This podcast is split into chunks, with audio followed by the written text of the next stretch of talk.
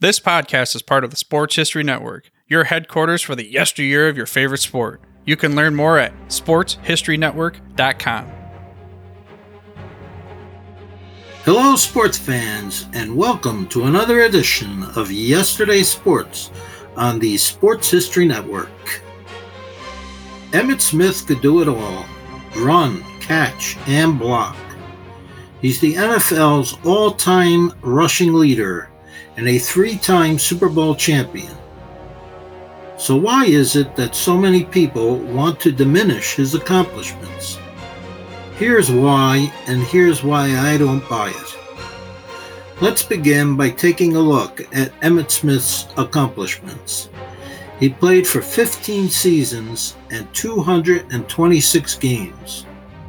He scored 175 touchdowns, second all time 164 rushing touchdowns, first all time. Gained 18,355 rushing yards, first all time. And caught 515 passes for 3,224 yards. His career highlights and awards include being a three time Super Bowl champion, Super Bowl 28 MVP, eight time Pro Bowl selection, a four time first team All Pro, a two time second team All Pro.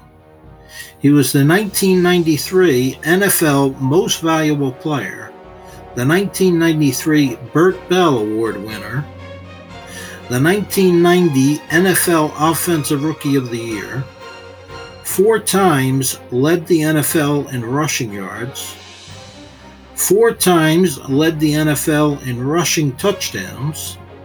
He's a member of the NFL's 1990s All Decade team, a member of the NFL 100th Anniversary All Time team. He's in the Dallas Cowboys Ring of Honor and the Pro Football Hall of Fame. With all of that, there are still those who refuse to give him his due. Why? Well, Two reasons based on pure emotion are impossible for me to counter. First, some fans flat out hate the Dallas Cowboys and will look for any reason to put down any player associated with the team. Second, Smith broke Walter Payton's all time rushing yardage record. Payton was and remains a fan favorite, and some fans can't accept that it was Emmitt Smith, a Dallas Cowboy, who broke his record.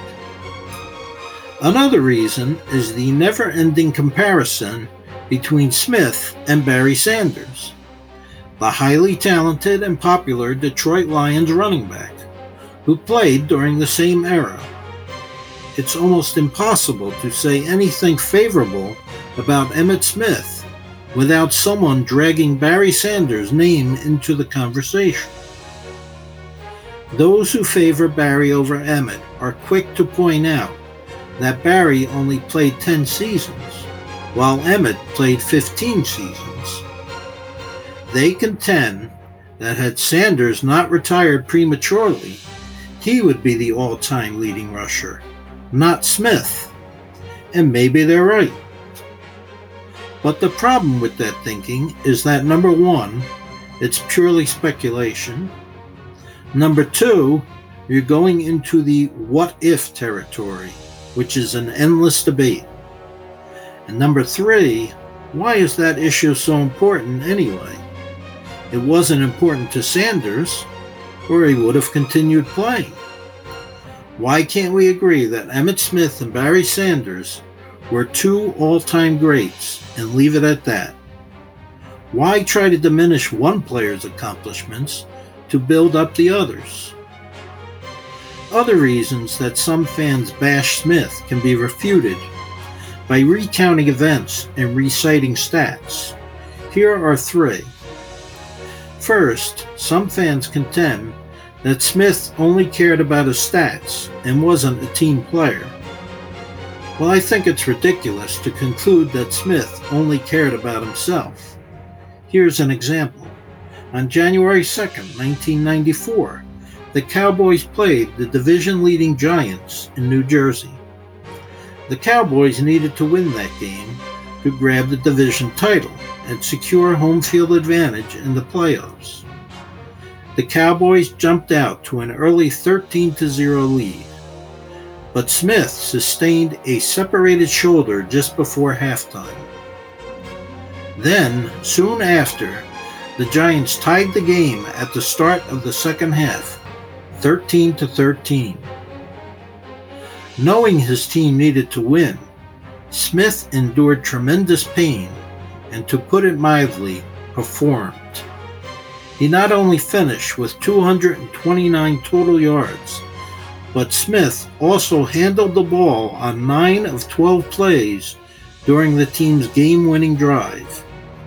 If that's not being a team player, I don't know what is.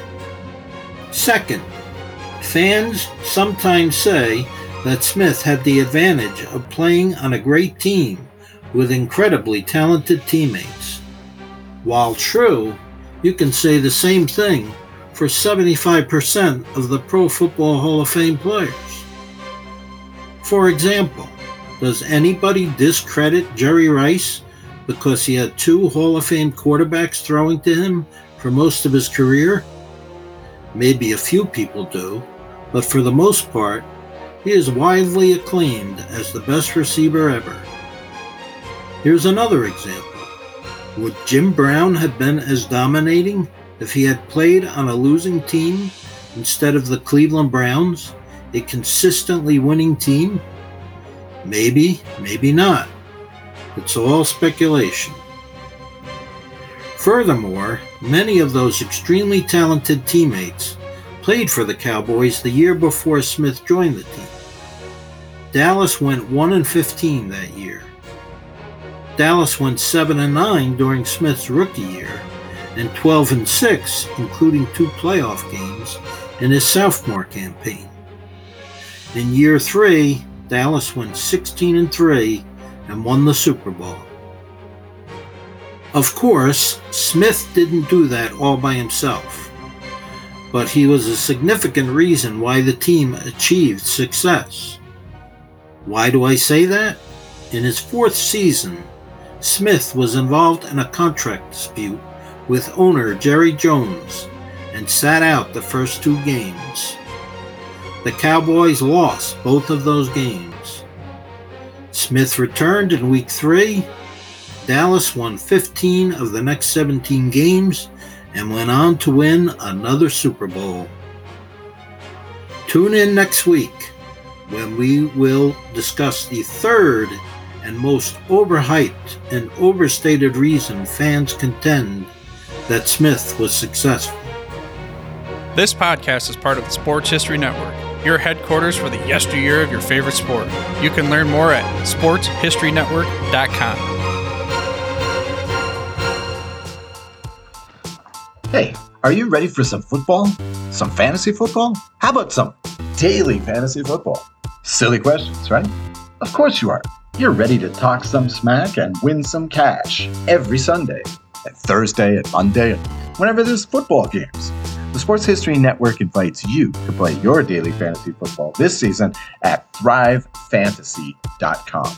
Thrive Fantasy offers hundreds of thousands, millions in cash every day on NBA, MLB, PGA golf, cricket, esports, and of course, NFL football. And just to get the 2021 NFL season started right, Thrive Fantasy is holding its $100,000 guaranteed contest with a $20,000 first prize. Sign up with Thrive Fantasy today to get a 100% match bonus on your first deposit for up to $100 in free daily fantasy football play. Visit sportshistorynetwork.com slash thrive. That's T-H-R-I-V-E